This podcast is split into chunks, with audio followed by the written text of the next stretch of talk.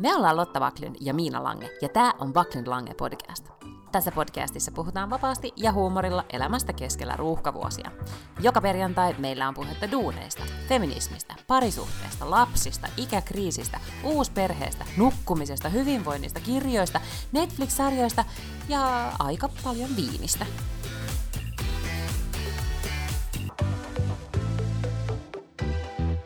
Nappi painuu alas. Täällä painuu nappi. Loistavaa. Tuossa sä kerkesit soittaa, kun mä sanoin, että mä oon valmis. Ja sitten mulle tulikin se semmoinen, mä, tiedätkö, istuin tässä paikoillani jo ja sitten heiluin silleen niin kuin lapsena, kun oli pissahätä. Kun mun poika heilui silleen, niin mä aina kysyn silleen, että onko sulla vessahätä, pitäisikö se mennä vessaan. Niin sitten mä havainnoin, että nyt mä heiluin silleen, että mun pitää käydä mm. ensin pissalla ennen kuin voidaan aloittaa. Joo, se oli hienoa. Tuli viesti, että soita kun oot valmis. Soitin heti, niin sitten luuria ja pissatauko. Okei. Okay. Mutta tota, muistaakseni, oliko sinulla silleen lapsena, että ei malttanut just mennä vessaan? Ei. Että vaan niin kuin leikkiä, leikkiä, leikkiä, leikki. Ja sitten vaan toivo, että mitä, mitä, mitä toivo? Että se jotenkin häviäisi. Pissa imeytyisi takaisin tai jotain. Ei. Tätä mä en muista. Sen sijaan mä muistan, että mun äiti jotenkin saattoi tuossa ulko-oven eessä sille yhtäkkiä olla silleen, että nyt ei pysty liikkumaan. Ja sitten se just niinku teki sitä sellaista niinku tanssahteli toiselta jalalta toiselle. Ja sitten mä aina ihmettelin, että miten se voi tulla tuolle yhtäkkiä ja mitä toi niinku mukamas on. Ja nythän siis mä huomaan, että mä teen ihan samaa, mm-hmm. että mä mhm. saatan tulla sisään ja sitten on takki päällä. Ja sitten sit mun, mun lapsi on silleen, että no meidän vessaan. Sitten silleen, että ei voi just nyt, että nyt pitää hetki seistä, että voi tehdä, tehdä sen liikkeen ja kävellä sen vessaan. Mm. Ei kun just näin. Meillä oli siis, äh, mulla ja mun siskalla oli ihan siis sellainen niin kuin, me oltiin pieniä ja just Barbie-leikittiin. Ja sitten oli jotenkin silleen, jos mä nyt muistan oikein, ettei halunnut mennä lähteä siitä leikistä pois, koska jotenkin toinen sai sitten jatkaa sit leikkiä. Tiedätkö, että siis se saattoi keksiä jotain. Niin kuin, siellä onkin tapahtunut jotain asioita. Sä kävit vessassa, niin sillä aikaa tämä on mennyt naimisiin ja, Eiku, ja talo niin? palo. niin siinä, Joo. siinä piti ikään kuin pysyä koko aika gameissa mukana, niin sitten oli aina ihan hirveetä, että, että oli hirveä vessahätä ja sitten vaan ei malttanut. Tai sitten sovittiin, että yhtä aikaa mennään, että nyt on pissatauko. Okei. Okay. Tällaisesta mulla ei ole muistikuvaa. Mä luulen, että mä oon vaan ihan käynyt vessassa, jos on ollut vessahätä. Mm-hmm, mikä on tietenkin ihan, ihan järkevää. Mites siellä? Täällä, täällä Ruotsi, jossa on ollut äh, hyvinkin vapautunut tunnelma tänään, koska kaikki rajoitukset lähti pois, vaikka pitää siis jatkaa siis vastuullista elämää. No siis tyyliin jo melkein kaikki. Täällä on, musta tuntuu, että täällä on vieläkin kaikki rajoitukset. En mä tiedä. Siis on täällä, no kyllä täällä nyt kuntosali on auki. No niin. Ja sitten jotakin saa järjestää, siis sillä lailla, että, että että jotain määrää, joku määrä ihmisiä saa kokoontua, mutta esimerkiksi ei niin kuin lätkäpelit, että sinne saa ottaa jonkun 60 ihmistä tai jotakin tällaista aivan posketonta sisään sinne valtavaan, valtavaan jäähalliin.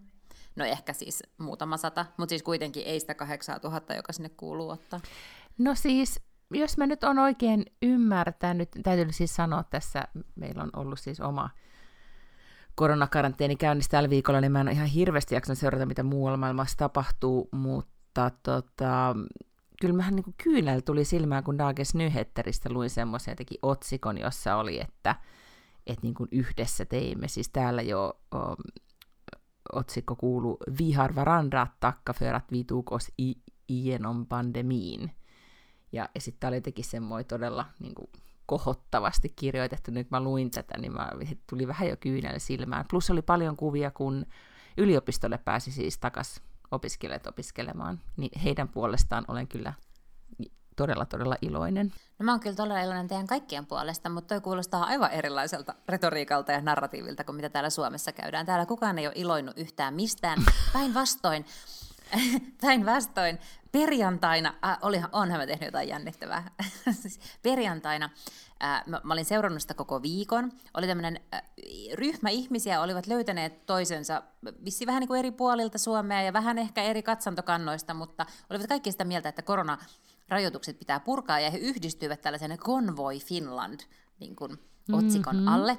Ja sitten he suunnittelivat, että, että he tekevät samanlaisen tempauksen kuin mitä Ottavassa on tehty, tämmöinen kon, niin kuin Kanadan joku mikä Freedom Convoy, joka oli ilmeisesti sai alkunsa siis nää, tällaisista rekkakuskeista, jotka eivät halunneet tai halusivat niin vastustaa rajoituksia, ja ajatus, ajatus oli, että he ajavat keskelle ottavaa jonnekin hankalaan paikkaan, varmaan heillekin sikäläisen mm. jonkun parlamenttitalon eteen ja pysäköivät siihen ja jättää ne rekat ja sitten menee koko kaupunki kaaukseen. Ja siellä on ilmeisesti mun mielestä ollutkin kaupunki aivan täysin kaauksessa. Siellä on ottavan pormestari julistanut hätätilan ja mitä kaikkea. Et siellä on oikeasti massiivisia rekkoja tukkii jonkun sellaisen valtaväylän ja, ja koko homma aivan sekaisin. Ja sitten Suomessa päätettiin tehdä sama, että perjantai-iltana kuudelta niin tullaan semmoisella massiivisella lössillä tonne tota, eduskuntatalon eteen ja pysä, pysäköidään siihen ja viedään, niin kuin, otetaan vaan avaimet pois ja lähdetään pois. Jätetään niin kuin ne autot siihen. Että jos siinä on satoja autoja, niin ennen kuin poliisi pystyy niitä hinaamaan ja purkamaan sen, niin se on niin kuin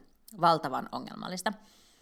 Ähm, niin sitten mies, mikä hän nyt voisi olla sitten tämmöinen miesystävä hahmo, niin hänen kanssa sitten jotenkin ilo, ilolla vähän seurattiin tätä niin kuin suunnitteluprosessia koko sen viikon aikana, kun niitä sitten johonkin Twitteriin aina vuodettiin jotain ruutukaappauksia sieltä heidän ryhmistä. Ja, ja sitten siis perjantai-iltana katsottiin neljä tuntia suoraa lähetystä, kun Iltalle, Iltalehti live-striimas sen konvoi hässäkän sieltä.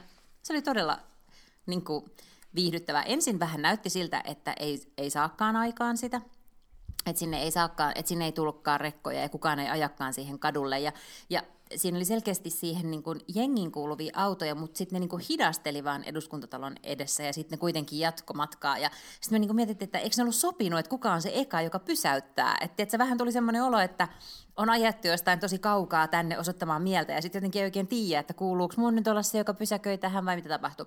Mutta sitten ne kyllä sai. Sitten ihmiset meni kadulle ja sitten tuli kuule bussia ja traktoria ja ties mitä ja sitten siellä oli valtavasti kaikkea väkeä ja he osoittivat siis mieltään koronarajoituksia vastaan, bensan hintaa piti äh, alentaa heidän siis vaatimukset oli, että, että ne lähtee siitä osoittamasta mieltään pois sitten, kun koronarajoitukset on poistettu, bensan hinta on puolitettu ja hallitus on eronnut. Näitä ei, ei käsittääkseni nyt kaikkia näitä vaatimuksia sitten saatu läpi ja ei siellä nyt ole ollut enää ketään muutamaan iltaan, mutta kyllä ne kai sitten lauantaina sinne palas. Niin, ja siis olen tätä seurannut vain lähinnä siitä näkökulmasta, kun nimenomaan Öö, olin, ymmärsin, että siellä oli siis toimittaja paikalla, mutta se oli ollut hyvinkin sekavaa meininkiä, että esimerkiksi niin kuin, mikä on harvinaista Suomessa, että siis tiedotusvälineiden, siis toimittajien, eikä nyt voi sanoa, että ihan kimppuun käyntiin, mutta, mutta tön, tönittiin ja oli oikeasti ei kiva tunnelma siellä Joo, siinä Streamia. kuului koko ajan. Siis alkuun se oli varmaan vähän myös sit, mitä enemmän jotenkin jengi dokas, koska sel- selkeästi niin kuin osa oli kyllä tullut vähän niin kuin pämppäämään varmaan mm. ensisijaisesti. Mitä enemmän ja mitä myöhemmäksi se ilta meni, niin sen lähemmäksi ne ihmiset tuli. Ja siltä iltalehen striimaajalta esimerkiksi pöllittiin mikki kädestä ja vaan vietiin. Ja sitten piti jostakin Almatalolta varmaan kipittää hakemaan joku varamikki. Mutta siinä kuuluu koko ajan, tietenkin kun se mikki oli päällä, niin kuuluu koko ajan, kun siinä vierellä kävi mm. joku jotain urputtamassa ja huutamassa. Ja, ja ei mitään sellaista niin kuin, ää, ikään kuin asiallista palautetta, että onko teillä vähän misogynistisia klikkiotsikoita joskus, vaan siis sellaista, niin kuin, että, että miksi te valehtelette, ja mm. siis sellaista niin kuin todella huuruista salaliittotouhua.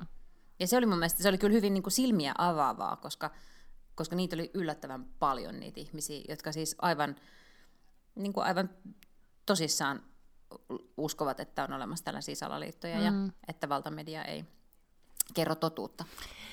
Niin ja sen, mitä nyt ö, ikään kuin toimituksen sisäpuolelta olen kuullut, niin mä ymmärsin, että siis nämä kaikki toimittajat, jotka oli paikalla, niin todellakin hoitivat homman ammattitaitoisesti. Osahan, mm-hmm. jo, jotka tälleen, niin kuin, tai voi olla, että tai kaikki on pro-toimittaja, mutta ei välttämättä ole tämmöisiä, että on, tiedätkö, Kari Lumikero, että olet kriisialueella pyörinyt niin kuin vuosikymmeniä, vaan, vaan tota, ei välttämättä ole kokemus tällaisista paikoista, niin, niin kuin äärettömän niin kuin ammattitaidolla hoitivat kaikki. Ja todellakin siis mikrofoni sinne hoidettiin ja siinä, siinä mitä mä seurasin toimituksen mailivaihtoa, niin siinä oli tarvittu kyllä useampia käsiä ja jalkoja, että saatiin sitten mikki korvattua. Niin. Mutta kiva, että teillä on sellainen niin juhlapäivä ja iloa, iloa ja ihmiset pääsee kouluihin ja ravintoloihin ja joka Niin, ja siis ravintoloiden kaikki, äh, sanon, että aukioajat ajat on päivitetty taas normaaliin ja täällä on siis äh, paikalliset päättäjät, meidän pääministeri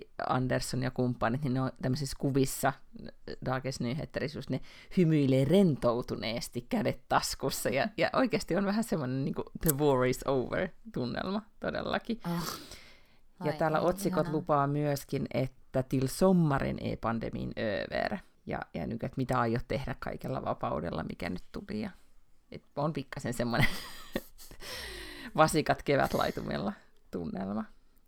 Mutta. Mä en kestä, miten täällä voi olla siis niin päinvastainen tunnelma. Täällä on jotain sellaista, että no, että jos nyt luoja ja aluehallintovirasto suo, niin sitten ehkä maanantaina jotain ra- ravintolarajoituksia sille pikkasen hilataan ylöspäin, että ne menisikin vasta yhdeltoista kiinni. No mutta jos tota, niin, nyt mä en osaa sanoa tähän, mulla ei ole nyt tota... Eikö mäkin vaan ränttään, kun paha mieli. paha mieli, kun muualla on kivempaa ja täällä on vielä ankeeta. niin, siis mä ehkä kiinnitin vaan siihen huomiota, että Suomessa todella paljon vielä on, tai siis on semmoisia otsikoita, että oli, Hesarissa oli pitkä reportaasi jostain, niin kuin, tai jostain, mutta siis Herttoniemen kenttäsairaalasta ja että minkälaista tunnelmaa mm. siellä oli. Että se oli selkeästi ihan semmoinen sama meininki kuin, kuin silloin kaksi vuotta sitten, kun tämä kaikki alkoi. Mm. Että tota, mutta en tiedä, tietenkin, että jos, mä en osaa nyt sanoa, onko se sairaaloiden kantokyky nyt sitten hiuskarvan varassa vai, vai mistä tämä nyt sitten johtuu tämä erilainen suhtautuminen. En osaa sanoa. No, mutta tältä rajan takaa voin kertoa, että konfetti, en nyt ihan konfetti lentele, mutta, mutta tota, kiva tunnelma. Helkkari, pitäisikö alkaa etsiä töitä Ruotsista? Meillähän on kuitenkin niin kuin täällä ö, omassa pienessä kuplassamme tilanne ollut tämmöinen, niin kuin, että, että pandemia sitten kuitenkin jatkui, koska lopulta perheeseemme sitten saapui se korona. Ja, dun, ja, se, dun. ja se saapui sitten niin, että perjantaina hain lapsen koulusta. Koulussa on siis tietenkin ollut tätä laajaa leviämistä, vaikka hurumykke. Ja lapsi on ollut tässä, oli jo tammikuussa aikaisemmin jo kipeä pitkän pätkän, ja, ja sitten perjantaina hain sen koulusta, ja se oli tosi väsynyt ja kiukkunen. Ja, ja sitten mä läksytin sitä, että ei voi olla tällä tavalla, tiedätkö, niin, että pitää, niin kuin, miksi olet kiukkuinen, ole iloinen, on perjantai. Ja hän oli vaan Tämä on ruotsi, peri... täällä kuuluu olla iloinen. Nu är det fredagsmys. Joo, Niin, just niin kuin- niin. ja tota, että syö sipsiä ja, ja tota, katsotaan elokuvaa. Ja, ja sitten hän oli hirveän väsynyt ja sitten yöllä hänelle nousi kuume ja sitten hän alkoikin oksentaa. Ja sitten hän oksensi sohvalle ja hän oksensi sängylle ja sitten vasta jotenkin tajusi, että tätä tar- taitaa tulla tätä oksennusta enemmänkin. Sitten aloin vasta kuljettelee sitä patiaa hänen perässään. Ja, tota, ja sitten hän todellakin, kaksi, ne oli 48 tuntia sunnuntai-iltaan saakka oli kipeä ja oli kuumea. Siis ihan siis niin kipeä, että siis nukkui päivät. Siis niin kuin nukkui ja oli, oli väsynyt, mitä, mitä tapahtuu äärettömän harvoin, että meillä oli ihanan rauhallinen viikonloppu. Tiedätkö, sai tehdä omia juttuja, kun lapsi nukkui. Ja siis koronasta tietenkin. vaikka miten paljon hyötyy siis. Kyllä. Mutta sittenhän me tässä, tota, no sitten, ää, ja, ja sitten vaan ne oli silleen kaikille, että no Valtteri on nyt varmaan oksennustaudissa ja näin. Oli jotenkin ihan pihalla tästä koko asiasta, että lapsilla korona saattaa just oirehtia. Näin, kunnes sitten maanantaina niin tota, kollegoiden kanssa chattailin, niin kaikki oli se, no mut hyvänen aika, että lapsillahan se alkaa just tolle, että tehkää nyt testi. Ja, ja sitten mä sanoin, no joo, no voin mä nyt sitten tehdä. Ja, ja sitten tein testin ja heti ka- kaksi viivaa paukahti. Ja, ja tota, sitten sen jälkeen olemme testanneet myös me perheen aikuiset. Mitään ei ole toistaiseksi tapahtunut, mutta mä sain siis kolmannen rokotuksen perjantaina. Mutta on vähän semmoinen niin toispuoleinen olo. Vähän muka lihaskipuu ja särkee päätä. Ja, ja ilman, että on juonut viiniä. Niin nyt ei ehkä, tiedä. onko se voinut tulla siitä rokotuksestakin? Varmaan sitten mä ajattelin, että se rokotuksessa todellakin, että tulisi semmoinen niin kummallinen olo, joka oli vii- viikonloppuna. Ja nyt mä oon siis testannut, mutta kotitesti ainakin näyttää vielä negaa koko aika. Et en tiedä. Ja sitten kannattaako tässä nyt enää hirveästi testaillakaan, jos afterworkille on perjantaina menossa. Niin, Nimenomaan, koska jos on positiivinen, niin pitää varmaan perua se. Niin, ja sitten toi tota, sit ihan erikseen rehtorin kanssa vielä sitten neuvottelin tästä, kun lapsi oli toki sitten maanantaina terve. Ja, ja, mutta hän ei voinut mennä kouluun, koska viisi päivää pitää olla ja 48 tuntia siitä, kun, tai siis oireettomana, niin tässä on siis kuluttanut todella paljon laajakaistaa ja erilaisia striimauspalveluita. Uskon. Että ihan näin loppumetreillä. Melkein, melkein maalissa. Stiplu tuli tässä lopussa, tämmöinen mm. kompastuminen. Joo. Ah, voi vitsi. Mm. No joo. Mutta hyvä, siis hyvä niin. Mä, mä uskoisin, ainahan se on niin, että kun Ruotsissa tapahtuu jotain, niin sitten me tullaan niin kuin jollain aikavälillä perässä. Ehkä täälläkin maali hämöttää. Kanssa. Kyllä, kyllä. No mutta Ruotsista puheen ollen, niin mä laitoin sillä viikonloppuna myös sitten äh, kaksi lehtiartikkelia tai Hesarista bongattu artikkeli.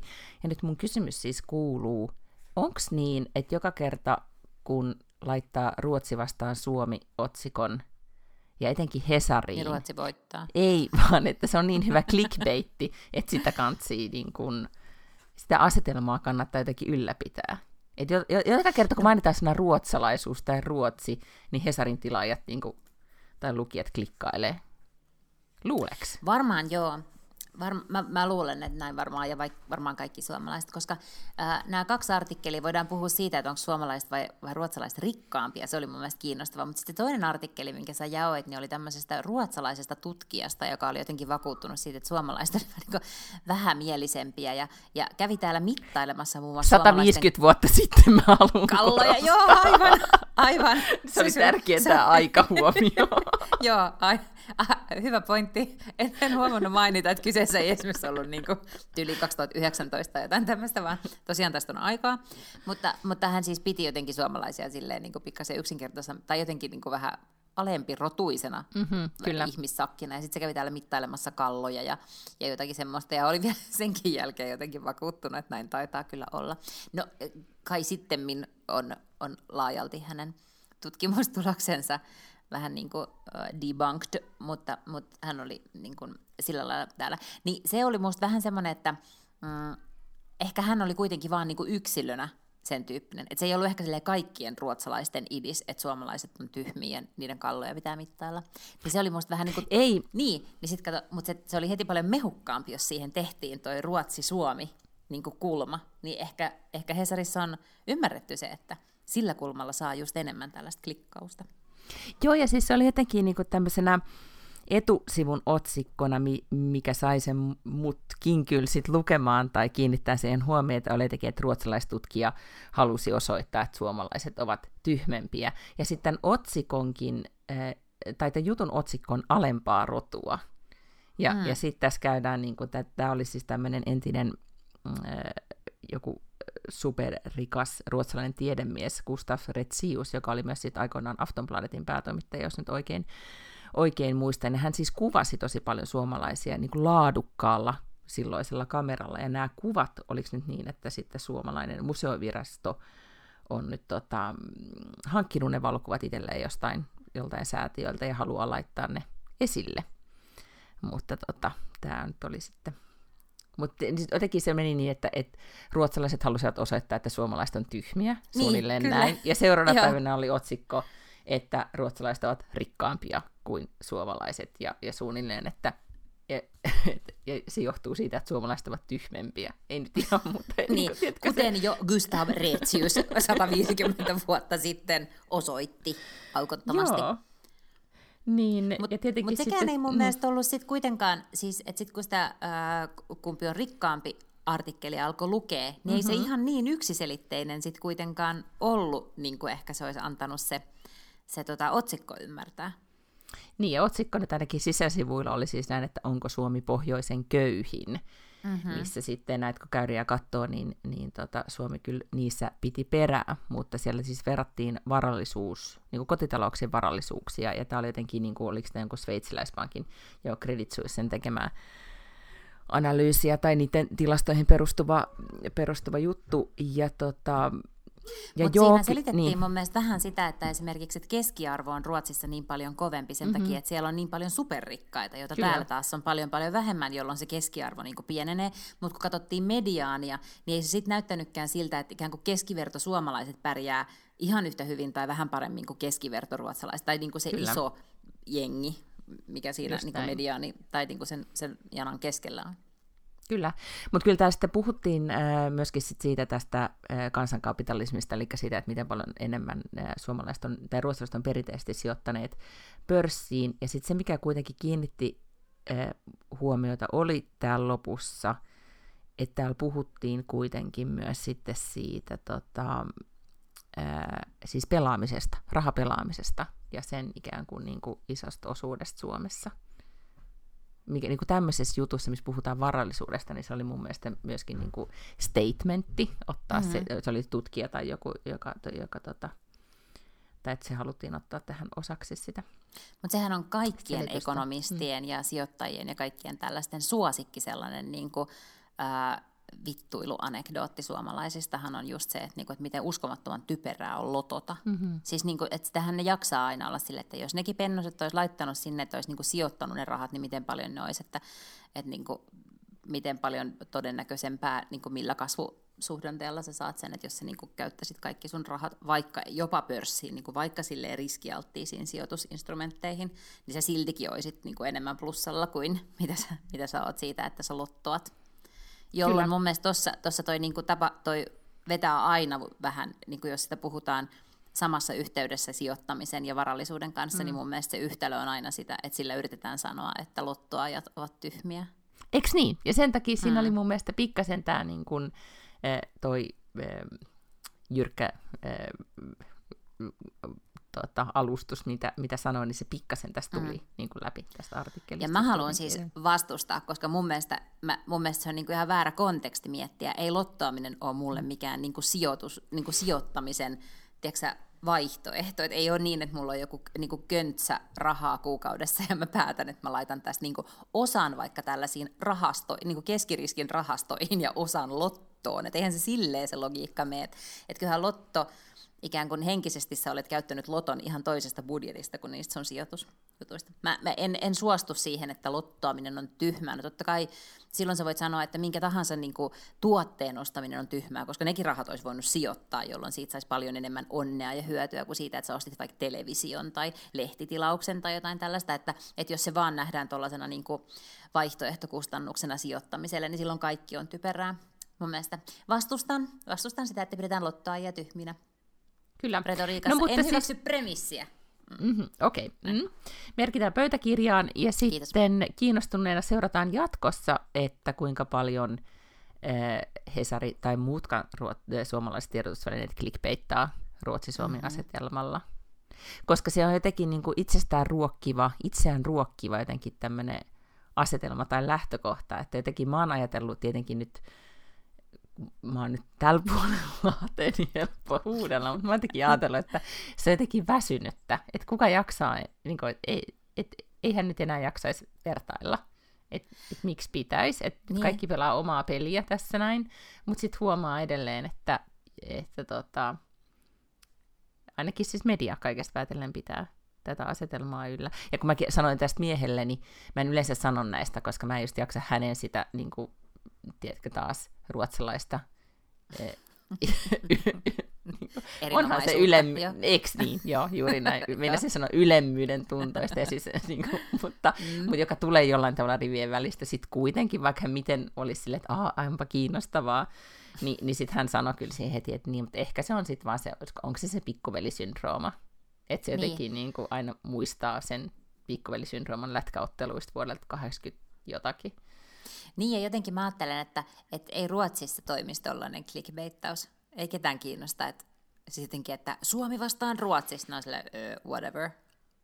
Että täällähän se, täällä se on semmoinen kiinnostava asia, mutta en mä usko, että se on Ruotsissa kauhean kiinnostava. Ei ne kiinnosta, miten ne vertautuu suomalaisiin. Ei, mutta se on kiinnostavaa, miten paljon nämä puhuu tanskalaisista. Kun just niin, niin kun, no, aivan, eli niillä se, on sitten taas eteenpäin se, kyllä, se tavallaan kilpailusuhde. Joo. Joo. Kyllä, ja just sitä, että monissa tota, äh, tietenkin sitä niin kuin, tanskalaisten elämäntyyliä ihaillaan, tai sitä, että ne on niin, niin kuin, muodikkaampia ja rennompia, sieltä tulee kaikki ideat tänne, ja niillä on paremmat ravintolat, ja Kööpenhamina on lähempänä Eurooppaa, ja sun että helppohan niille siellä, kun ne on jo mantereen puolella, ja me ollaan täällä kaukana pohjoisessa. Pussin perällä. niin. Ja, tota, ja sitten just, että paljonko siellä on bisnestä ja mitä, mitä tehdään ja muuta. Mutta tota, mutta me juteltiinko me siitä aikaisemmin, kun siis se, että miten Tukholma, se on, tästä kuitenkin jo aikaa, ehkä 10-15 vuotta, kun ne vaan yhtäkkiä keksi, että ne on Capital of Scandinavia ja alkoi niin kuin, markkinoimaan itseään sellaisena, että ne on niin kuin, hyvällä tavalla myös sit hyvin itseriittoisia, että mm. vaikka vähän nyt tanskalaisia vertaa, niin, niin ei niitä sitten todellakaan kyllä kiinnosta, että niin, mitä, mitä muut tekee. Tai joo, siinä mielessä, että onko siellä niinku business tarjolla tai mitä me voitaisiin tehdä mm. ja mitä tapahtuu. Ja... Tota pitäisi muistaa mm. käyttää paljon enemmän. Että jos on jotain tuollaisia vähän niin kuin abstrakteja asioita, mitä ei ikään kuin voi kleimata, niin ne kannattaa kleimata itselleen. Si- onhan Suomi mun mielestä siinä onnistunut, että Finnair on niin kuin official airline of Santa Claus, ja kyllähän me niin kuin puhutaan, mm-hmm. että et joulupukki asuu Suomessa. Niin kuin, millä eväillä, millä muskeleilla, millä niin kuin, miten tämä on träkätty todeksi, että mm-hmm. joulupukki tosiaan asuu Suomessa. No ei tietenkään millään tavalla, kun ei ole olemassa tämä joulupukki, mutta aivan suvereenisti ympäri maailmaa kuljemme niin kuin näyttämässä, että joulupukki on tämä meidän. Okei, voitko toistaa? Tämä on mahtavaa. Jos, se, jos joku asia on niin kuin epäselvä, niin se vaan pitää kleimaa itselleen. Jos, no, jos niin ei kuin, tavallaan niin... kukaan pysty vedenpitävästi tai lain, laillisesti niin kuin, tiedätkö, väittää vastaan, että se ei ole ikään kuin laillisesti jonkun omistuksessa, niin sitten vaan kleimaa sen itselleen.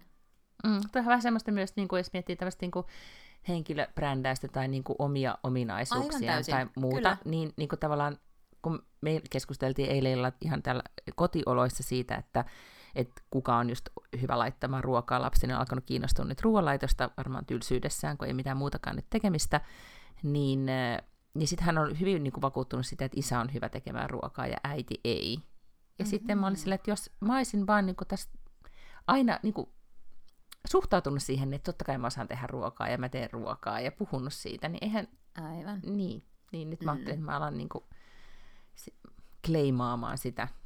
Oikein. tätä, niinku. M- mulla oli vaan tämä, että mä oon hyvä siivoamaan ja mun mielestä se on niinku, se on huono alue kleimaa. Mä haluan, että joku muu alkaisi, alkais kleimaa sitä. Joo, mä ymmärrän. Mä, mä, en, mä en saa sanoa, koska mä en ole ikinä väittänyt mitään tuon tyyppistä, koska myöskään en niin oikein ole. Tiedätkö mitä mä sen sijaan olen tehnyt? Tämä vähän niin kuin, vähän viime viikon jaksoon, jossa puhuttiin avoimien lähteiden tällaisesta niin kuin etsivä hommasta. Katsoin mm. tuota tällaisen Netflix-dokkarin, jonka nimi on Tinder Swindler. Mm-hmm. Sehän vetää siis kuin hyvä dekkari se dokkari. Mm-hmm. Se kertoo tämmöisestä israelilaisesta kundista, joka äh, tota, Tinderissä tapasi ihmi- ihmisiä, tapasi nuoria naisia, matchasi niiden kanssa, leikki rakastunutta, käytti niitä tota, yksityislentokoneella ja viiden tähden hotelleissa ja niin kuin upeissa ravintoloissa ja vaikka missä. Äh, ja väitti olevansa tämmöisen israelilaisen timanttisuvun periä. Ja niin kuin, hän, on, että hän oli miljardööri. Ja sitten hän eli myös sellaista, eli, eli, tai niin kuin hänen elintasonsa oli sellainen, että se meni aivan kuin häkä näihin naisiin tietysti. Miksipä sitä olisi niin kuin, ää, epäily, jos se kerta oikeasti vie sut niin yksityislenskarilla teidän ekoilla treffeillä jonnekin mielettömään ravintolaan syömään.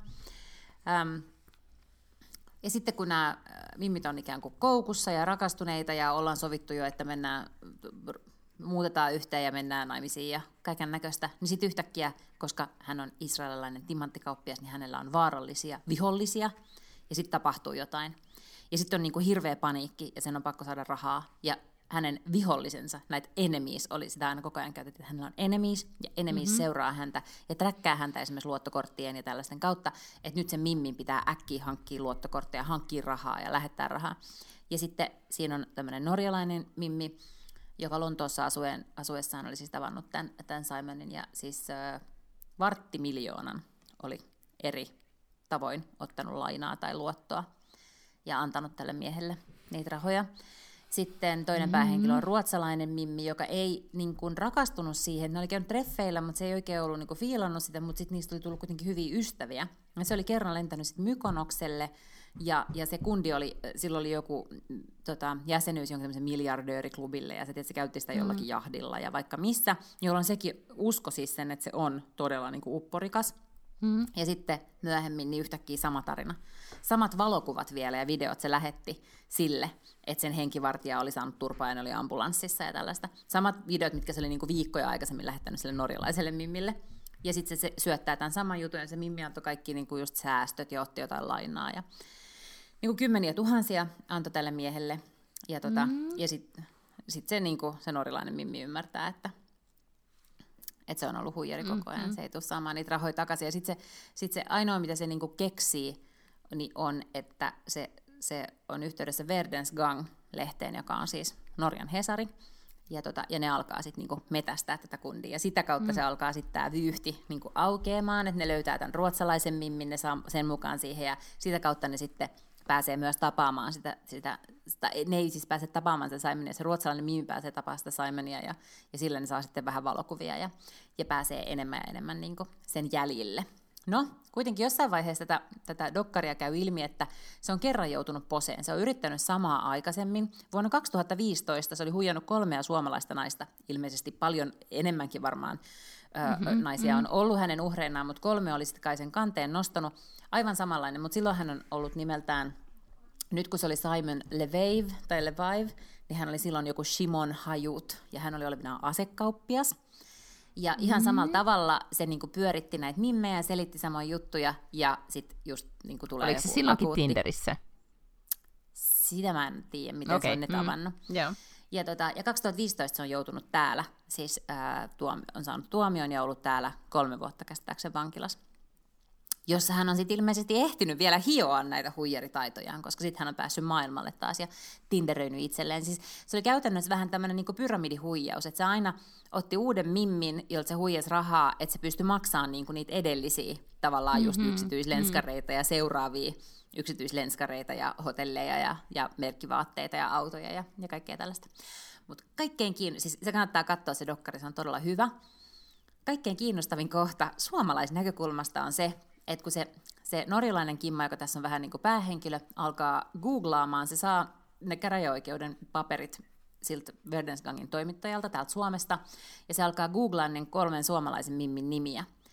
Ja sen kolmannen nimen kohdalla niin hän löytää niin kuva matchin netistä, ja käy ilmi, että se mimmi, tai se sanoo se norjalainen tyttö, että, että toi nainen on se sama nainen, joka oli hänen kanssaan yksityislentokoneessa, kun oli ekoilla treffeillä.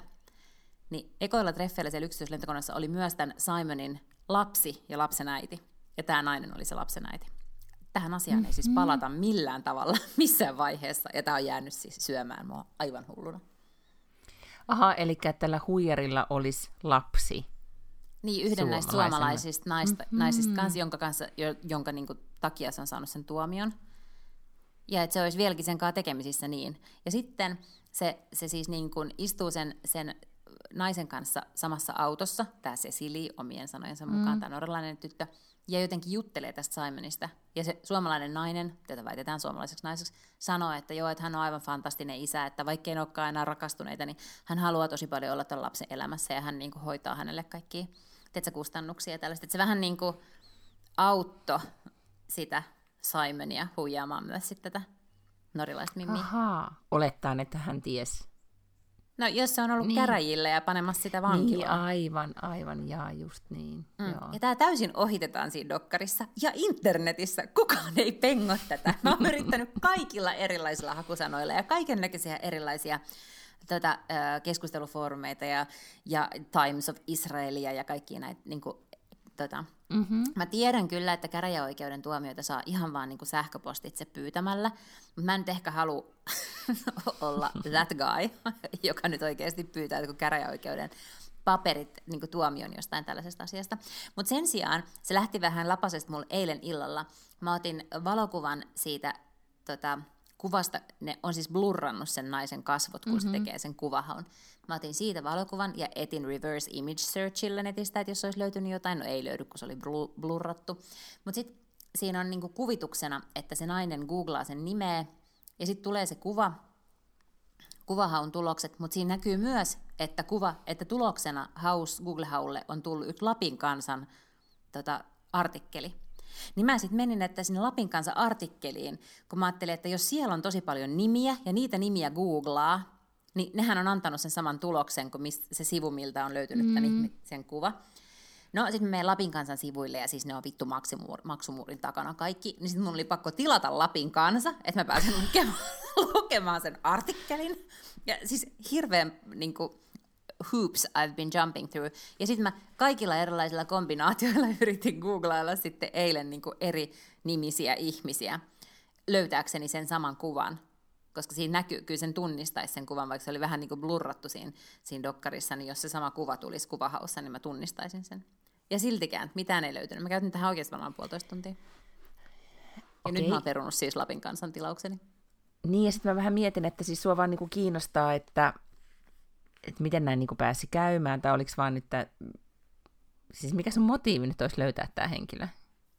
No mutta onhan se nyt tosi kummallista, että tämä mies on huijannut siltä kymmeniä tuhansia euroja, ja se on selkeästi ymmärtänyt, että se on pahis, koska se on nostanut sen kanteen, mm-hmm. se on ollut asianomistaja mm-hmm. tällaisessa kanteessa. Se mies on ollut linnas kolme vuotta, clearly a bad guy, siis se on niinku todella sydämetön mm-hmm. hirveä ryökäle. Mm-hmm. Mm, psykopaatti. Mm. Joo. Niin onko sillä joku Tukholma-syndrooma? Miten se nyt matkustaa sen kanssa Eikö siis varmasti on? ja auttaa sitä niinku huijaamaan nuoria viattomia tyttöjä? Joo, ei, siis mä ajattelen näin, että sillä on. Siis jotenkin niin kuin, että, että se, että, tavallaan, että entä jos ne muut suomalaisten uhrit on saanut hänet sitten ikään kuin, tai joku syyttäjä tai whatever on saanut mm. hänet siihen mukaan niin kuin todistaan, ja sitten hänellä on niin kuin, vaikea sanoa, mietin nyt miten hankala tilanne myös, jos sulla on niin kuin lapsi Niin, oikeasti sen kanssa. kanssa. Niin. Mutta sitten se lapsi on siis hankittu myös sen tuomion jälkeen siinä tapauksessa, koska se oli pieni. Ahaa, okei. Okay. No mutta siis tota, tässä on nyt sitten, tämä on selkeästi tämmöinen Tindler, Tindler Swindlerin äh, podcast-jakso, mikä tämä on, jatkokertomussarja tästä kehkeytyy, koska jos sä käytät tähän noin paljon aikaa, niin ihan saman tien sä nyt sitten researchat teet kässärin. No, mä siis laitoin someen kaikkiin mun sosiaalisiin medioihin, siis Twitteriin, Facebookiin mm-hmm. ja Instagramiin ikään kuin täkyksi, että joku toimittaja voisi nyt vähän niin kuin kuopia tätä, että mm-hmm. ei tämä nyt voi jäädä mun vastuulle. Ähm, niin, tuota, niin, niin en tiedä, onko kukaan vielä sitä aloittanut, mutta mä huomasin, että tämä Mimmi, joka on ohjannut tämän ää, mm-hmm. dokkarin, niin Netflixin sivuilla luki, tai jossain luki, että tästä tulee myös podcast-sarja. Tota, mm, Niin ehkä hyvä. hän Ja mulla on siis connectioneja No niin, mediaan, niin mähän voin jollain tavalla tätä myös viedä sitä asiaa eteenpäin. sä voit vinkata. Mm, mä voin vinkata, että, tota, Lotalle ei ole aikaa tähän nyt enempää. Niin, ja olisi parempi, että joku ammattilainen tekisi tämän. tämä mun säheltäminen ei selkeästi ole nyt ihan tällaista niin ammattimaista. Toinen, mistä mä haluaisin nyt heti podcast-sarjan, jos oltaisiin isossa maailmassa, niin se olisi jo tulilla, ja ehkä se onkin jo tulilla, mutta kun tämä, onko se nyt, ei se ole Kouros, kun se on Uros-yritys, joka tänään pistettiin konkurssi, tuota, konkurssiin, niin kylläpä on kiinnostava tarina. Se on aivan joku tämmöinen V-work ja joku niin Theranos V-work-kombinaatio. Totta. Niin siitä se olisi ihan täydellinen podcast-sarja. Etenkin No se niin pääomistaja perustaja niin kiinnostelee Se- aivan valtaisesti. Kyllä, koska sehän oli jotenkin vähän shady. Siis eikä niin vähänkään. Niin, tota, niin siitä. Tämäkin vinkkinä nyt sinne toimettomille journalisteille. Mutta just tollasia, jo- hei, kun ruvetaan tekemään itsestä urospodcastia, kuulostaa muuten ehkä vähän joltain, tota, niin, niin, joltain muulta podcast. Niin kuin, että, No mä, just, että niinku, mä, mä googlasin sen Uros-podcastin, kun mä ajattelin, että tämä on jo niinku, et hyvänä, kun tästä on jo tehty logot ja muut jo valmiina jossain. Niin se ei kuulostaa ollut. sellaiselta Suomen versiolta Joe Roganista, koska kuulostaa vähän toksiselta toi urospodcast. Niin, ja siis mun mielestä siitä olisi pitänyt jo tajuta silloin niin kuin aikaisemmin jo, että jotain shady tässä on. Et sehän ohitettiin silloin, että et häh, et miksi täällä on tämmöinen nimi ja onpa nyt outoa, ja mm. miksi niiden niin kuin, rahat on Sveitsissä. Ja, Koska tällaisia niin? kuin, tällaisten mysteereiden ratkaiseminen olisi jotenkin mun mielestä ilahduttavaa. Siis mun mielestä koko viime vuoden ilahduttavin uutisjuttu on varmaan ollut se, kun Marko Junkkari ja Tommi Nieminen päivysti jossakin Valdesääressä, vai missä ne, missä ne oli etsimässä sitä Perttu Nousiaisen näköistä miestä. Verbierissä. Mm. Tota, Perttu Nousiaisen näköistä miestä, niin kuin, kuin dekkarit konsanaan. joo, ja siis sehän on, niin kuin, tavallaan siinäkin hukattiin, okei mä ymmärrän, että ne ei halunnut paljastaa sitä liian aikaisin, mutta siinä kyllä hukattiin niin kuin, täydellinen tämmöinen niin kuin, draamankaari podcastiin. Se on totta, mm. niin, näin on. Itse asiassa mä oon tota, vähän tällaista niin kuin, ö, mysteeripodcastia kuunnellut. Nyt on tullut nämä, jotka on tuottanut Serial-podcastin, mm-hmm. ja sitten myöhemmin, oliko se Shit, Shit Town niminen Joo. podcast. Niin se sama mies sitten niin tekee nyt siis tällaisen yhden britti, aloittelevan brittitoimittajan kanssa tämmöistä kuin The Trojan Horse Affair. Ja jotenkin mm-hmm. ensin mä ajattelin, että no voiko tämä nyt olla sitten, että jotenkin Birminghamista ja että siellä on vähän niin kuin salaliitto, että muslimit yrittää jotenkin tehdä kouluista tosi semmoisia islamistisia. Mutta mut sitten se onkin tosi hyvä. Se on just tommonen, niin kuin, että mutta mut se on hauskalla tavalla, että se ei ole ihan niin kuin puhdasoppisesti pelkästään metsästetään totuutta, mitä ne kyllä tekee, koska se on vähän weirdo se tarina, että mistä kaikki niin on saanut alkunsa ja onko kuka on tehnyt mitä ja millä motiiveilla. Mutta sitten siinä myös tavallaan molempien näiden jotain semmoista omaa henkilökohtaista kehitystä ja, ja ajatuksia ja muuta ikään kuin pystyy seuraamaan siinä kyljessä. Niin podcast on kyllä hieno laji.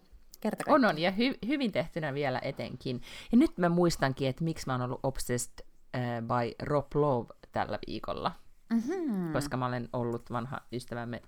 Eikö sä, sä ollut jotenkin, se, se on ollut joskus meillä jossain, niin kuin, eikö se ollut ihan bodin, bodin kansikuvassakin, että sulla on joku on. secret crush Rob Ei, Lo- mul... Onko se Rob Love vai Lave vai miksi sitä sanotaan? Low. Miten se la- Low? Okei, okay, Rob Low. Mulla, mm. mulla ei ole silleen secret crushia Rob Lowhun. Mä oon siis kerran törmännyt siihen, kun se juonsi... Aivan, mm. sä olit, sä oot niinku in the niin. real life connection, joo, totta. Joo, mm. että se juonsi semmoista ohjelmaa Jenkeissä kuin Mental Samurai, joka me sitten tehtiin Suomessa, ja sitten jossain tämmöisessä Warner-tapahtumassa Lontoossa, niin se, olikohan niin, että mä olin niinku, äh, puhumassa edellisessä sessiossa, ja hän tuli seuraavaan sessioon, ja sitten me niinku siellä bäkkärillä silleen nähtiin. My Pussailit. Claim, claim to fame. Nimenomaan, siis Bäkkärillä pussailtiin Rob Lowen kanssa. Että jos tämmöinen jos tämmönen huhu voisi lähteä liikkeelle, niin se olisi kyllä todella hyvä. Mulla ei ole siis sellaista niin nuoruus, nuoruus tota, niin, niin crushia häneen. Että mä, mä, siis eniten kaikista hänen hahmoistaan rakastan Sam Seabornia tietenkin West Wingistä. Mm, mm. Kyllä. Of course. Ja. No mutta siis... Ähm, mä, mulla on ollut se hänen, niin kuin, äh, silloin kun hän teki niitä Brat Pack-elokuvia, eli niitä 80-luvun nuorisoleffoja. Mm-hmm. Sä oot mhm. ehkä just vähän liian nuori sit, että sä niinku niistä hulluna innostunut, mutta, mutta mä rakastin niitä kaikkia, missä Rob Lowe oli tietysti todella niinku merkittävässä osassa. Äh, mutta hän siis, äh, mä edelleen prenumereeraan, eli siis tilaan sitä Lost Hills podcastia, ja mä oon kertonut sitä aikaisemminkin näistä rikoksia, mitä tapahtuu Malibussa. Ja tota, yhtäkkiä mä näin, että Lost Hillsin kuvakkeen kohdalle oli Spotifys tullut vihreä täppä, ja olin, että mitäs täällä tapahtuu, ja menin katsomaan, niin siellä oli bonusjakso, missä mm. tämä podcastin tekijä jututti Rob Louta, joka on kasvanut, se on aikoinaan lapsinäyttelijä, muut, lä, näyttelijänä muuttanut perheensä kanssa Malibuun 80, 70-luvulla. Yeah. Ja tota, 70-80-luvulla ja asunut sitten siellä niin kuin Doom-rannan puolella.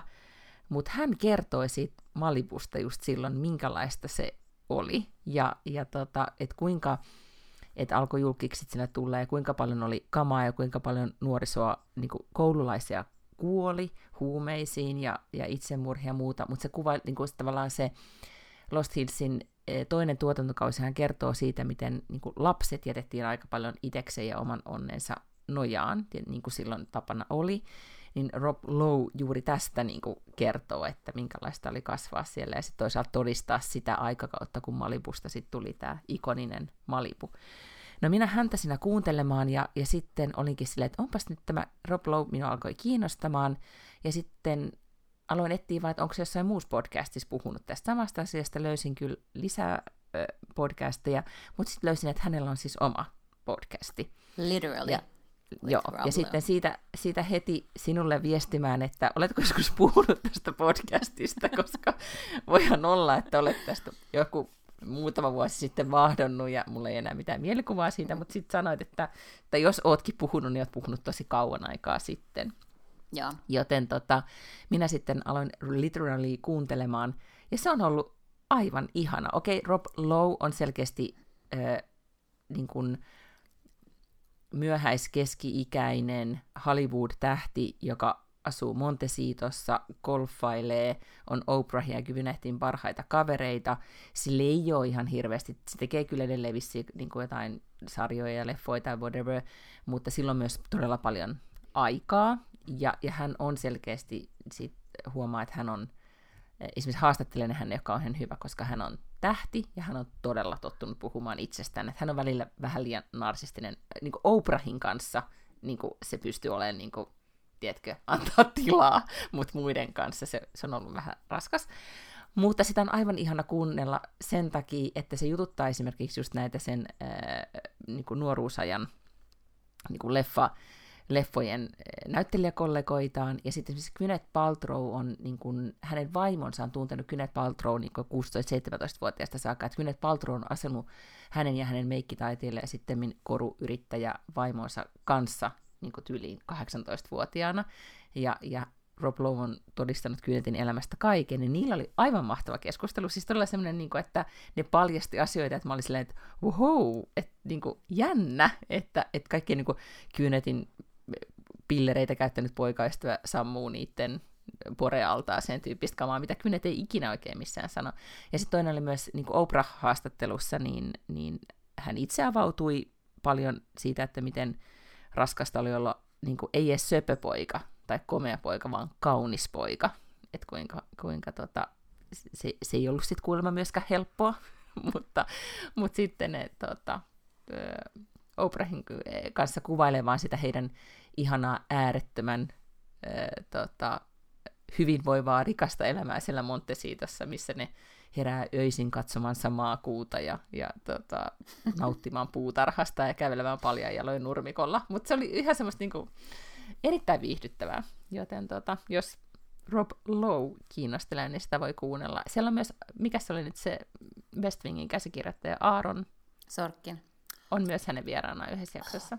Mm. Tota, no nyt täytyykin palata tähän, koska se on siis... Ähm, se, mä luulin, että se alkoi sellaisena niin koronaprojektina. Tiedätkö, kun kaikki noi tähdet, mm-hmm. kun yhtäkkiä kaikki pantiin säppiin Hollywoodissa ja kaikki sarjat katkolle ja leffat siirrettiin ja muuta, niin sit ei varmaan niin ollut, että että joko sä teit jotakin YouTubeen tai sä teit podcastin. Ja, ja se oli, Conan O'Brienilla on semmoinen podcast kuin Conan O'Brien Needs a Friend, ja sitten sillä on aina eri julkkiksia siellä. Ja Rob Lowe oli siellä vieraana, ja se, se tehti, niin kuin tavallaan se syy, miksi se oli siellä, oli, että ne puffaa sen uutta podcastia, joka oli just tämä Literally with Rob Lowe. Uh, ja se on siis se sama tuotanto, tää, mä en muista mikä se Conanin tuotantoyhtiö on, mutta joku Coco mm-hmm. podcast tai jotain tällaista, niin se on sen saman tuotantoyhtiön niin tekemä. Mm-hmm. Ja mä ajattelin, että okei, että jos Conan tavallaan niin backkää tätä, niin senhän täytyy olla sit hyvä.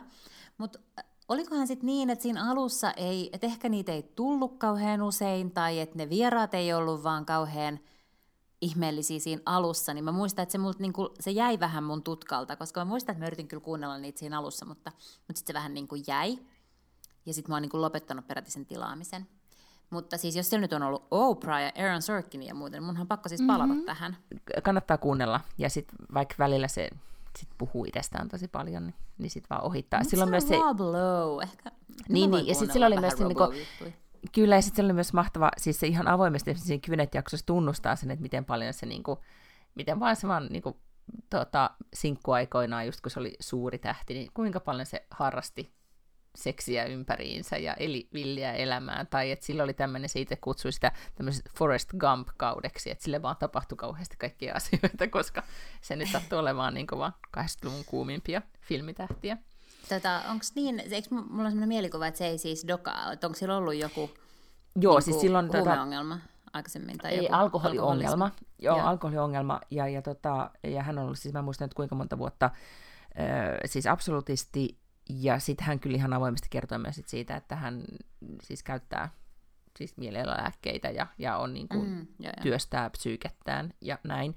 Mutta sitten mua alkoi ihan hirvittävästi kiinnostaa hänen vaimonsa, koska, koska tota, tässä Gwyneth-jaksossa paljastui se, että tämä hänen vaimonsa, jonka nimeä mä nyt kuolemaksenkaan muista, niin on siis meikkitaiteilija, joka ennen Rob Lowta seurusteli Kien Reevesin kanssa. Ja kun Gwyneth on mm. tavannut tämän meikki taiteilija naisen, niin kuin ne on ollut siis Kynetin äidin jossain kuvauksissa ja, ja sitten salaa menneet niin kuin nurkan taakse tupakalle. Ja tämä Rob Lowe vaimo tuleva vaimo on Kynetia opettanut, että miten otetaan suihin, ja, ja sitten se on seurustellut mm. Keanu, Reeves, Keanu Reevesin kanssa, ja mä mietin, että, että jos mä olisin 16-vuotiaana tavannut tyypin, joka seurustelee Keanu Reevesin kanssa ja kertoo, miten otetaan suihin, niin mun arvostus sitä ihmistä kohtaan se ei varmaan koskaan loppuisi. Ja Kynet sanoi, että, että just näin, että hän ei ikinä, hän ei tiedä yhtä kuulia naista kuin Rob Lowe vaimo. Et se ei on ihme, niinku, että pääsee sitten naimisiin Rob Lowenkaan. Niin, ja sitten ja sit, sit Rob Lowe tunnusti, että vaimo pitää häntä edelleenkin niin kuin varpaillaan, että hän, se ei ole todellakaan mikään semmoinen niin trophy wife, vaan päinvastoin niin vissiin pitää häntä ojennuksessa. En tiedä sitten millä keinoin, hmm. oliko nämä vinkit, jotka se Kynetille jakoi jotenkin heidän 30-vuotisen avioliittonsa salaisuus. I don't know. Mutta tämmöisiä niin semmoisia behind the scenes juttuja, mitä mä luulen, että osin se vaikuttaa, että et, kun ne kaikki on nyt niin kuin tämän ikäisiä tai sen ikäisiä, että, että kaikesta on niin paljon aikaa, ne voi puhua niistä myös silleen, niin kuin, ja ne ei ole enää mitään suuria, ne on suuria staroja joo, mutta että ne ei ole, niin kuin, tiedätkö, enää elä siinä niin kuin polttopisteessä, niin jotenkin sitä, kun itse seurasi niitä silloin ja luuli, että ne on niin kuin yliinhimillisiä ihmisiä, ja sitten paljastui, että ei ne olekaan. Ne, ne on tehnyt kaikkea mm. niin tota, niin joo. Ja sitten äh, heti googlasin myös tämän Rob Lone vaimon korumerkin. Tekee semmoisia kaikki rukousnauhatyyppisiä rannekoruja, mitä Rob Lowlla on kaikissa kuvissa aina käsissään. Ja mm. Rob Lowe on kuitenkin edelleen ihan todella kaunis mies. Kyllä. Mm-hmm. Ihan varmasti. En tiedä, onko mä nähnyt siitä nyt muuta kuin sen podcast-kansikuvan, mutta kovin on. Ja siis, koska kuitenkin West Wing on nyt sitten silleen 20 vuotta vanha tai jotain vastaavaa, että se ei näytä ihan samalta enää kuin se näytti West Wingissä, mutta, mutta mä luulen kyllä, että hän, hän ei niin voi jotenkin ikääntyä huonosti. Mä luulen, että hän on kyllä komea vieläkin. Mun ystävä lähetti mulle eilen linkin äh, johonkin videoon Facebookissa, äh, joka turned out, että se oli Kelly Clarksonilla on oma talk show. Ja se oli klippi Kelly Clarksonin talk showsta, missä esiintyi New Kids on the Block ja On Vogue. Ja sitten se syy, miksi ne oli siellä esiintymässä, oli siis se, että nyt? ne julisti... Mm-hmm, joo, uh-huh. siis nyt varmaan niin kuin tällä viikolta jotain tällaista. No, uh. Ja se syy, miksi ne oli siellä vieraana, oli julkistaakseen heidän uuden kiertueensa, jossa on New Kids on the Block, On Vogue, Salt and Peppa ja Rick Astley ainakin. siis aivan niin kuin järjettömän kova 90s mixtape. Ja, tota, ja siinä kun ne sitten ne veti kaksi biisiä, ja mä kattelin sitä, mä en ollut koskaan Jordan Knight-fani, mutta hän siinä oli niin kuin eniten kuvassa, ja sitten mä ajattelin, että, että se on kyllä niin kuin ihan yhtä hyvän näköinen kuin aikaisemmin, että, että et on käynyt niin, että kun on itse varttunut, niin tiedätkö, oma miesmaku on myös, luojan kiitos, vanhentunut. tiedätkö, että pitää niinku itsensä ikäisiä ja vanhempia miehiä seksikkäinä. Että se olisi hirveätä, jos se olisi niinku monilla miehillä käy, että ne itse vanhenee ja ne yhä vaan pitää niinku 23-vuotiaita seksikkäinä koska sittenhän se on kauhean ongelmallista, että jos et sä löydäkään, it, tai sit, että sun pitää niinku yrittää mm. seurustella joidenkin semmoisen pimatsujen kanssa, jotka ei niinku varmaan halua sua, tai jos haluaa, niin vääristä syistä, tai sitten vaikka ne haluisikin oikeista syistä, niin sitten ikään kuin on tosi vähän sellaista yhteistä elämänkokemusta ja, ja, ja muutenkin sellaista niinku vibaa. Niin mm-hmm, niin luojan mm. kiitos, pitää oman ikäisiä seksikkäinä. Ja sitten vaan halusin sanoa, että, että ne, oli kyllä, ne oli kyllä aika hyvännäköisiä vieläkin. Tota, pitää mennä ihan erikseen tutkimaan kuvamateriaali tästä kaikesta, mutta nyt kun puhutaan seksikkäistä miehistä, niin kun kaikki on niin hirveän suhteellista, kun mä kuuntelen siis podcastia Sanna Lundel ja ja Ann Söderlund on, on toimittajia slash kirjailijoita ja, ja mediapersonia täällä Ruotsissa, ja, ja Sanna Lundelhan on siis Mikael Persbrantin vaimo. Ja, ja tämä heidän podcastinsa on sairaan mahtavan, niin siis todella avoimesti puhuu kaikesta niin kuin, meidän ikäisten naisten elämään liittyvistä asioista. Ja siis ne molemmat opiskelee jotain niin kuin lähisuhdeterapiaa tai näin. Ne on tehnyt esimerkiksi ison niin kuin, televisiosarjan alkoholiriippuvuudesta ja, tai niin kuin läheisriippuvuudesta, läheisriippuvuudesta ja alkoholismista ja niin edelleen. Sanoin, että ihan hirveän paljon siis avoin niin kuin koko aika kerro, mutta että Mikaelillahan on siis todettu eh, bipolaarinen, mikä on nyt kaksisuuntainen mielialahäiriö, että esimerkiksi se on yksi syy, että minkä takia häntä nämä kaikki asiat äh, kiinnostaa. Mutta siis äh, mua jotenkin niin nauratti, kun mä kuuntelin sitä podcastia, kun Mikael Persbrandt on edelleen kuitenkin, hän on myös hyvin säilynyt ja ikäiseksi se voisi sanoa, mm-hmm. siis hot, kyllä. Jep, kyllä. Ja, ja sitten, mutta hän tekee tosi paljon töitä ja, ja niillä on lapsia ja, ja Sannolla on hevoset ja niillä on niin kuin arki pyörii näin. Ja nyt ne oli sitten niin kuin, äh, rakkaus äh, lomalla Kööpenhaminassa, missä oli sitten, Mikael oli joku pieni työhomma, mutta muuten se oli sitten tota, rakkauslomalla. Ja sitten kun se Sanna siinä kuvaili, että, että miten, että, että sinä, että, että oli jotenkin, että kyllä ihan eri tavalla niin kuin suhteeseen tuli piristystä ja, ja tunsin taas, niin kuin, että, että haluamme toisiamme ja niin edelleen. Mä mietin, että on se kyllä, että kaikilla on tämänsä, että vaikka sä oot Persprantin kanssa ja sit miten niin kuin, niin kaikessa on arkea ja joutuu menee sitten luksushotelliin virittelemään, että että voi olla sitä taas seksiä kiiho- voi olla taas kiihottunut Mikael Persbranttista. niin. Oh boy. Niin, mm-hmm. ei ole helppoa nyt kyllä siis kellään. Joo, no kyllä mä ensi kerralla, ensi kerralla jos mua jotenkin niin kuin masentaa tai harmittaa joku asia vaikka töistä jostain, niin pitää vaan muistaa, että jopa seksi Mikael Persbrandtin kaavo jossain vaiheessa sitten niin kuin alkaa maistua puulta. Kaikki maistuu puulta.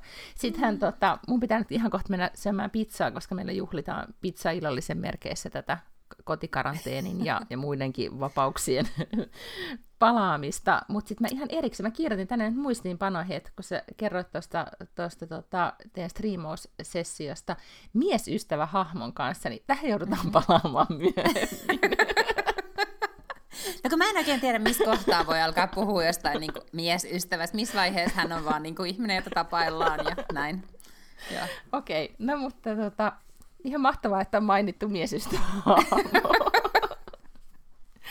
Mä voin haastatella sitten. häntä jossain vaiheessa, että millä termillä häntä voi kutsua podcastissa. No mut, siis on that note, koska siis meillä alakerras pizzaunio on päällä, niin mä joudun kuule mm-hmm. rientämään. Mm. makkarakastiketta. Tämä on kuule Suomen ja Ruotsin ero. Eikö? Ruotsissa Eikö tänään todella? Syödään, niin pizza. koti, tehdään itse tehty uuni, toki suomalaisessa uuni, pizzauunissa tehtyä mm. pizzaa ja juodaan punaviiniä, koska on sentään pikkulauantai, eli keskiviikko, ja teillä syödään makkarakastiketta ja mietitään, että päästäänkö baariin koskaan enää. Aivan! Aivan. Anteeksi, että pyöräytin veistä haavassa, mutta... ei se mitään, tota... ei se mitään. Tämä on tämmöinen niin asuinpaikkavalintakysymys. On, on, ja mun lapsi kuitenkin oksensi monta kertaa sänkyyn ja sohvalle viikonloppuna. Joten no, kyllä me sitten ollaan tasoissa. Olemme. Niin, ja kumpikaan meistä ei saa mitään seksiä Mikael Persbrantin kanssa. Se, se on se. No niin. Mm. Mutta voidaan kuunnella Rob Louta. Niin tehdään. Hmm. ensi viikkoon. Hei, Moi moi.